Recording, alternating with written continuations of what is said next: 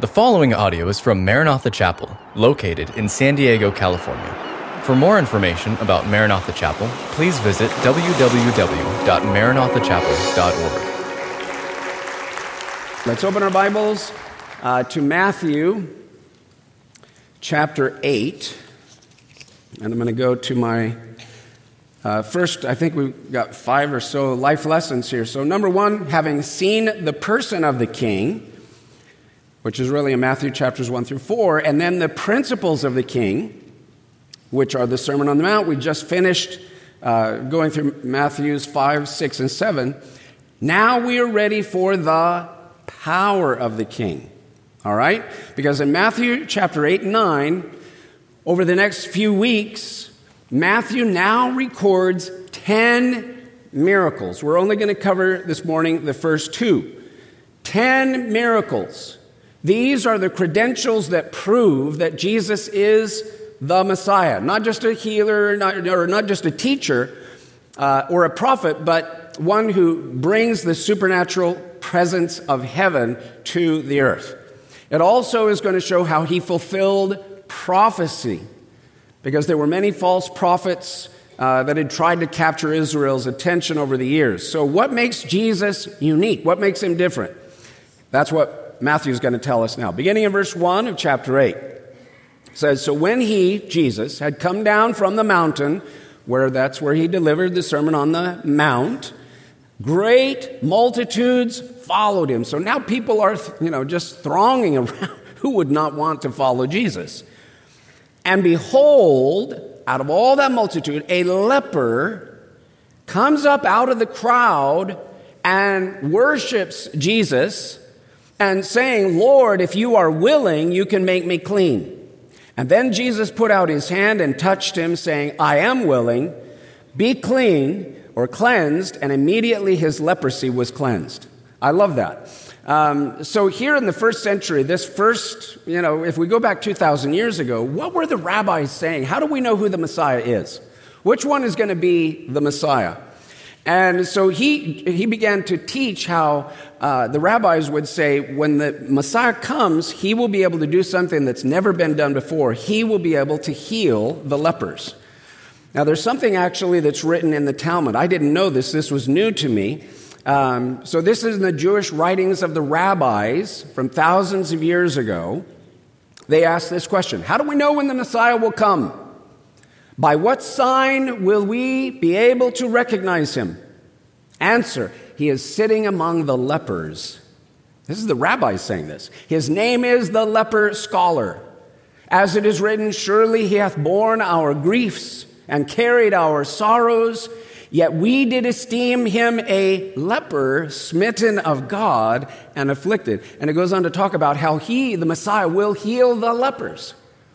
Well, here's what's interesting um, there, there are some stories in the Old Testament about lepers being healed miraculously by God. The story of Naaman uh, was healed, you know, as he was in the river and so forth. But for centuries, there were no miraculous healings of lepers, okay? And so, with that, the, the children started asking, why, how come nobody is being healed of leprosy? And the rabbis started teaching when the Messiah comes, he will heal the lepers who have this incurable disease. So that's why in this, uh, Jesus, by healing this leper, you know, it has, we don't understand the full impact it would have had to the Jewish audience. They were, oh, our rabbis have been telling us that's incurable. Nobody, you know, that's the incurable cancer of our time. He just healed the leper. And so all of them were thinking, is he the Messiah? That's why Matthew starts with that miracle right after the Sermon on the Mount. Now, what is leprosy? Leprosy is a horrible disease. The modern name for it, I know many of you are in the medical field, the, the modern name for it is Hansen's disease. And do you know what leprosy really is? You've probably seen all the, you know, the skin is turning and rotting or whatever. But what actually happens is it attacks the nervous system and it takes away all sense of feeling or sensation. You can't feel pain. Now, you know, sometimes, have you ever thought it would be nice not to feel pain? You ever feel, oh, that would be good? In reality, do you know that it's one of the, God's greatest gifts to you in your body? Do you know that that's when all of a sudden I don't feel right here in my stomach or something doesn't feel right in my head and, and you have symptoms? God allows symptoms of sensations that are like the, the red lights on the dashboard of a car saying, Hello, something's wrong under the hood. You need to take care of it or remove it or treat it or you will die. All right? So, you know, often you will see lepers where their ear is missing or their hand is missing, and you go, what, how does that happen? It doesn't happen directly from the leprosy. It happens indirectly because what it means is you lose all sensation, let's say, in your fingers. You could put your hand in a fire, be leaning, you know, back somewhere in a fire, not feel a thing, and the next thing you know, you look and your whole hand has been burned off. So, what's interesting is in the Bible, leprosy is used by the prophets as a window and a picture of sin. Just as leprosy, you lose the ability to feel pain or have sensation, and it ultimately leads to rotting flesh and death. So, sin, we lose our sensitivity. The Bible says you can, sear, you can sin so much and to such a degree that you normally when you're little you, at first you sin you feel you know, conscience and you feel pain you might feel sorrow whatever but you keep hammering hammering and eventually you get to where you don't feel anything. Ooh. And there are a lot of people that think yeah that's what i, I want to do whatever i want feel whatever i want go wherever i want make up my own life my own rules. And they push and push and finally they do things and they don't feel any conscience about it at all. Ooh that's not good we have a lot of crime shows that are on TV about these mass murderers. And all of a sudden, you know, they, they, they, talk to the guy, and there he is sitting quietly with zero emotion. Yeah, I went over here, and then I killed him, and I did this to him, and then I sawed him and, you know, chopped him up and did this. And they're just kind of nonchalant. And you're like, what happened? Where's the humanity? What happened to this person? Leprosy, sin, they can't feel. And by the way, many times they're motivated to do extreme things because they're so dead inside they're trying to feel. It's a perverted, twisted kind of thing. So, interesting, in Leviticus chapter 14, there was a law, uh, you can read it on your own, where if you get healed of leprosy, you're supposed to go and you take a bird and you sacrifice it and you pour blood and water over it. And then there's, uh, and that one is really a type of Jesus who died through the water and the blood for us. And, the, and a bird in an earthen jar, which is a picture of the incarnation. You take a second bird and you put the blood and the water from the first one on it, and then you set it free, which is a picture of the resurrection. Anyway, they had all these things in the society because as a leper, you could not go into the temple of God. Because the temple is like heaven. It represents heaven. There's no sin, there's no deformity. So lepers were ostracized from society. They were outcasts, and they couldn't enter in and worship the Lord. So if they were healed, they had to go through all of this. Well, Jesus heals a leper, and, and he would always, you remember, he would always say, Go to the priests. But instead, they never seemed to obey him. They went around told their family, Hey, I got healed of leprosy. But he wanted them to go to the priest. Why? Because it was a priest's job to, if they verified that you were cleansed of leprosy by their own writings and teachings, were to declare this must be the Messiah. This is the one we've been telling you about. That's why Jesus was doing that. And so it's, a, it's amazing, it's a wonderful thing. So, uh, verse so there's the picture of Jesus and this poor man that he came and that he touched and cleansed and healed, and it's only the beginning of his miraculous ministry. Now, you see this in verse 3 in the kingdom of grace. In the kingdom, grace is given first to the outcasts.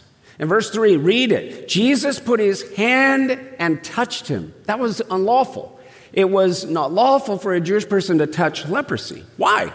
Because you touch a leper and you get leprosy. But what happened when Jesus touched the leper? Jesus didn't get leprosy. What happened? Jesus' holiness and healing touched and cured the leprosy. Can I hear a hallelujah on that? Do you realize what this means? Holiness is more powerful than sin. The glory of God consumes darkness. The kingdom of God rules and reigns over the enemy's camp. So it's the, the gospel. Notice this. Lepers had to literally, if you're a Jewish culture and you're a leper, you can't hang around your family or friends. You had to be ostracized from them. And you, if you got near normal people, you had to cry out, I'm a leper, I'm a leper, run away. So a leper was isolated. He felt like I can't, I'm not close to God. I, you know, I got like a picture of sin I'm walking around with. Uh, only the leper colony, no one would ever touch them, hug them, shake their hand, have any contact. And what does Jesus do? Oh, man. I can imagine the people, thousands of them, they go, as Jesus reaches out to touch the leper. But then a few moments later, because the leprosy leaves. I want you to know this. The gospel touches the outcast first. In every one of our lives, you know someone who right now feels spiritually as a human being like a leper. They feel like a loser. It could be your family member, it could be a friend, it could be a coworker. They feel like they're outcast. You are now filled with the Spirit of none other than Jesus. And the Jesus inside of you is moved to go out and touch the lepers, the outcasts, in the name of Jesus and in the love of God, smiling at them, welcoming them, blessing them, and coming into fellowship with them. Amen? Yes. So touch the lepers in your life. All right, let's go on to the next one. In verses 5 through 9. Beginning in verse 5, the power for healing is a manifestation of the kingdom. In verse 5, we read Now, when Jesus had entered Capernaum, a centurion came to him, pleading with him, saying, Lord, my servant is lying at home, paralyzed, dreadfully tormented. And Jesus said to him, I will come and heal him. The centurion answered and said, Lord, I am not worthy that you should come under my roof, but only speak a word, and my servant will be healed. For I also am a man under authority, having soldiers under me. And I say to this one, Go, and he goes. And to another one, Come, and he comes. And to another servant, Do this, and he does it. You don't need to come personally. You just give the word, and my servant will be healed.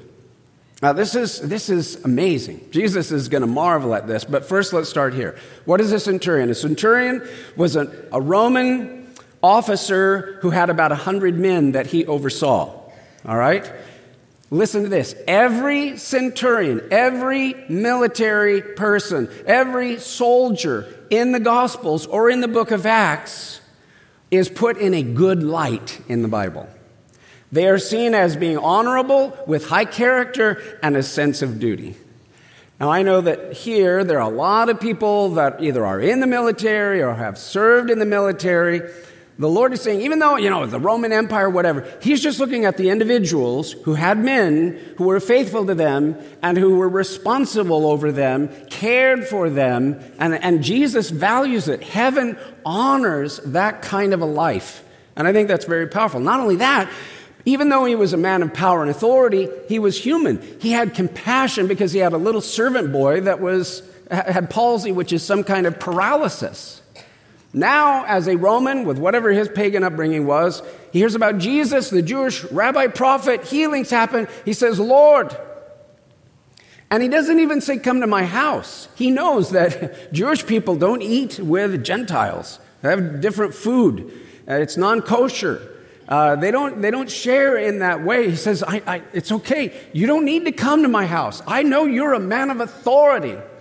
You, Jesus, are under the authority of your Father. Wherever Jesus went, he said, I go where the Father tells me to go. I say what the Father tells me to say. I do what the Father tells me to do.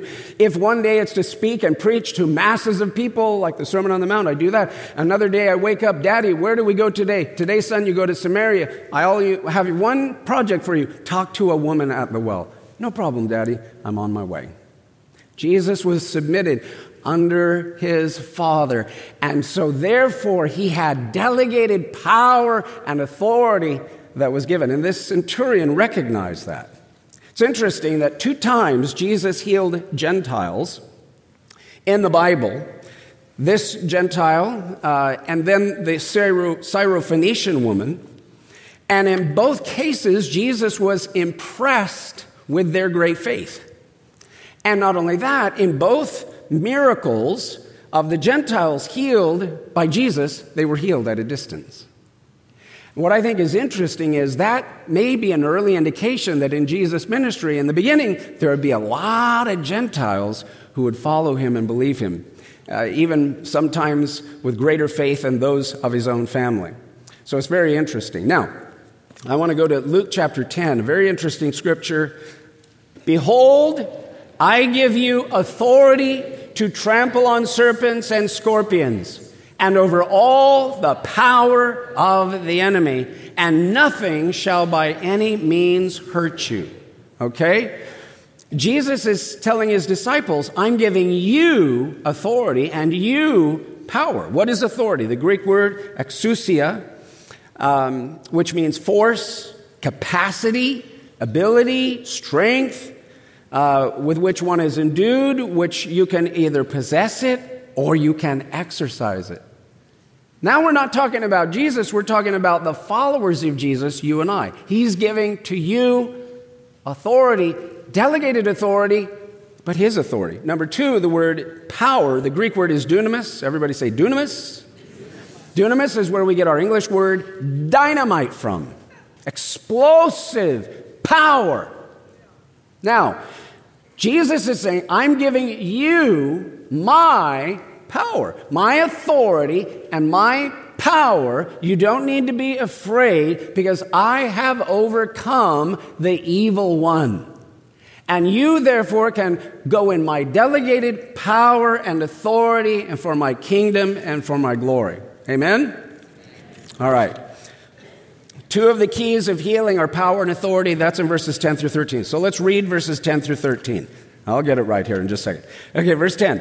When Jesus heard it, he marveled and said to those who followed, Assuredly I say to you, I have not found such great faith, not even in Israel. And I say to you that many will come from the east and the west and sit down with Abraham, Isaac, and Jacob in the kingdom of heaven. But the sons of the kingdom will be cast out into outer darkness. In those days, many believe that I'm Jewish, I'm the chosen, you know, we're the chosen people. Therefore, just by being born, I've already, I've already got it made.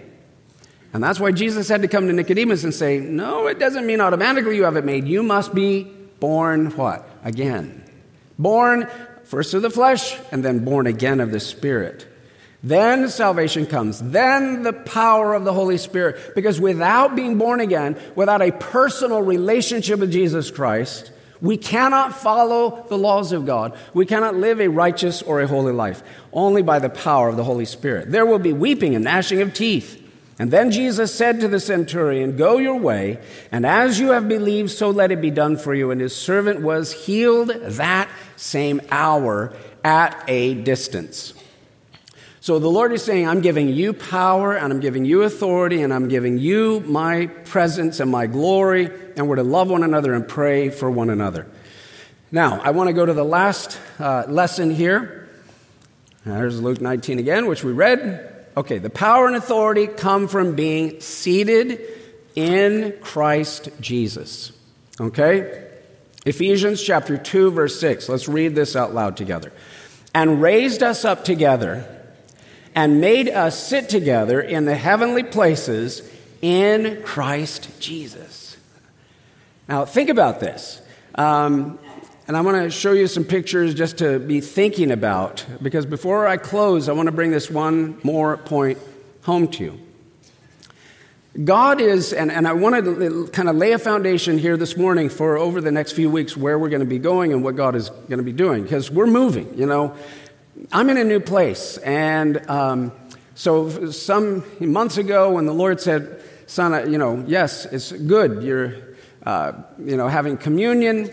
And He says, I want you to start praying for people, and I will begin healing people. And not just you, you know, like one guy that's got the gift of healing and masses come to one guy.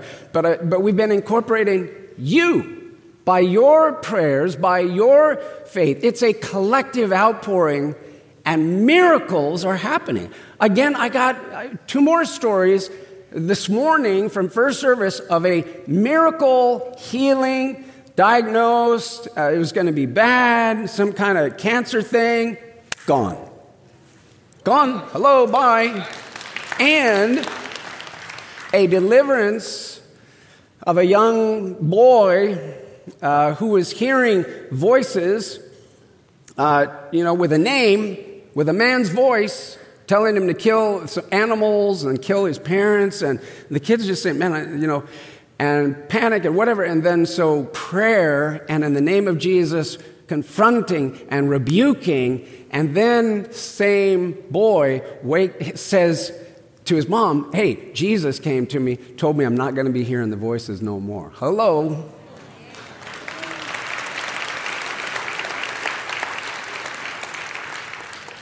And so, you know, so we've been doing that, and God's been touching and healing people. And then he's now he's saying fast, and so we're building momentum. And you know, I gave you the word for the year that God gave me is fire. Okay, so man, he's I'm getting. Are you guys feeling anything stirred up? I don't want to be alone. I, and so, and then another, I shared about how the Lord said, you know, I heard this knocking, and I don't want to make a big deal out of it, like I'm crazy or something, but But other people are saying, I'm hearing it too. Then I find out it's been happening to various believers around the world. I think that God is coming. I think that God is knocking. I think God is moving and something is happening and there's something that is stirring. And now that we're going to pray and fast, here's what I'm here, here's what I heard from the Lord as we're getting ready for this new, you know, for this year, which I think is so huge and Jerusalem and the 70th anniversary and all of that. And God came to me and he said, Son, you know, keep, keep following me, keep listening to me. Uh, he, he that's so funny. He goes, I am coming down with my power. He goes, Dude, you haven't seen anything yet. I know some of you are going to say, God calls you dude. yes, in my head, that's what he calls me. Dude! You have no idea what I am about to do. But it's not just here, one church, you know, having a big, you know, growing or becoming mega or whatever. It is a sovereign, God is stirring in unique and different ways the body of Christ in every country around the world. There has never been a time of severe persecution against Christians as it's happening in some countries right now. And yet there has never been such an explosion. I, I had a lady from uh, that goes to church from Iran, a, a couple, and they're coming up to me with all the stuff you've heard of Iran, and there's marching, the young people are marching in the streets because the government's spending all this money to blow people up, and then the people are starving back home, and they're going, What are you doing to us? And the people don't know what to do. So in their history, they have this, you know, the, their one hero is Cyrus, when, it, when Persia was great and the world as a world ruler and they don't know where to go or what to do. So some of the Iranians, they told me this last night, they're praying to Cyrus. Cyrus, where are you? Help us. Give us, you know, lead us. Give us wisdom. They're praying to Cyrus. Guess what? Cyrus was spoken to by God in the Bible. Before his name is in the Bible, and some and a prophet brought the, the prophets of the Jewish rabbis, and they said, Cyrus, God named you 150 years before you were born, dude. and you're supposed to help the Jews be let go. 70 years are up. Help us go home and build our temple in preparation for the coming of the glory of God. So let me, I'm just saying, dudes and dudettes, God is on the move. Now, we are, so where does this power and authority come from? We're seated in Christ in heavenly places. Let's see if I got another one. So, you know, what I'm saying is, um, how am I doing? I got, a, I got a, two minutes, okay. Our government, you know, like on TV right now, there's all these shows about kingdoms. There's one called The Crown. And so we're fascinated as a culture with, you know, we came out of England, so our roots way back, our parents, grandparents, going way back, they had kingdoms crowns, princes, princess. And it's kind of cool. You know, on the one hand, I'm glad that we're free, we got a democracy, and we got all the benefits of that, but kind of miss, you know, there's something about royalty. And in heaven, thank God, there's no democracy, and there's no parties, and there's no voting. You never have to vote again when you get to heaven. Hallelujah. There's one king, it's a kingdom. But all of these things, well, listen, The Bible says that you are in two places at one time. Not only are you sitting here in a pew at a church at Maranatha Chapel in San Diego, but simultaneously in the Spirit, you are somewhere else. Did you know in the Spirit you can be two places at the same time? Where you also are, you are in, this is what Paul revealed, it's a mystery. You are in Christ Jesus. Where's Jesus? He he's not here physically, he's here in spirit, but he's in heaven. Where? He's seated at the right hand of the Father. And he's waiting that the nations be made his footstool and for his Father to send him. What is Jesus doing? He's praying and interceding for you. Where is Jesus interceding for you and me? He's sitting on what? He's sitting on a throne. What was written above his head? The king. The king of the Jews, and through them, all who would believe in him. I am telling you, he is King of kings. He is Lord of lords. And he is sitting on a throne, and on that throne that he earned by his obedience, his submission to the Father, by his blood, by his sacrifice, by his pure life, his perfect life. He showed us the way, the truth, and the life. He sits on the throne. And, and this is what God the Father said because of what my son did. He showed something about me that the angels had never seen before, the world, the universe had never seen before. Jesus revealed me. If you have seen me, Jesus said, you have seen the Father. I and my Father are one. And he's given all judgment to the Son, who became the human being and is even now a resurrected human being in a resurrected, glorified body. Great is the mystery of godliness that God was manifest in the flesh and he is sitting on a throne. Every knee will bow, every tongue will confess that Jesus Christ is Lord. And I'm telling you, the Spirit of God is moving around the world. The world is getting shaken. It is being shaken by heaven. It's being shaken by the Word of God. It's being shaken by the prophets of God. He is shaking kings. He is shaking kingdoms. It is harvest time. We are the laborers, and the harvest is all around us now. We're to gather it up because soon and very soon, the harvest will be done and the kingdom will come. Amen? Amen. So we're going to be, so what I'm saying is, over the next few weeks, I want you to be able to come, you know, regularly, uh, because we're going to start downloading. What does that mean? I'm seated in Christ in heavenly places. It means you and I have power, delegated power, authority, delegated authority that we have not yet begun to exercise. And when we do, fire is going to come. Amen? Amen. Thank you for listening to this podcast from Maranatha Chapel. If you haven't already, please subscribe for weekly messages. Feel free to share this podcast and join us for our weekend services, held Saturday evening or Sunday morning. Visit our website at www.maranathachapel.org for more information.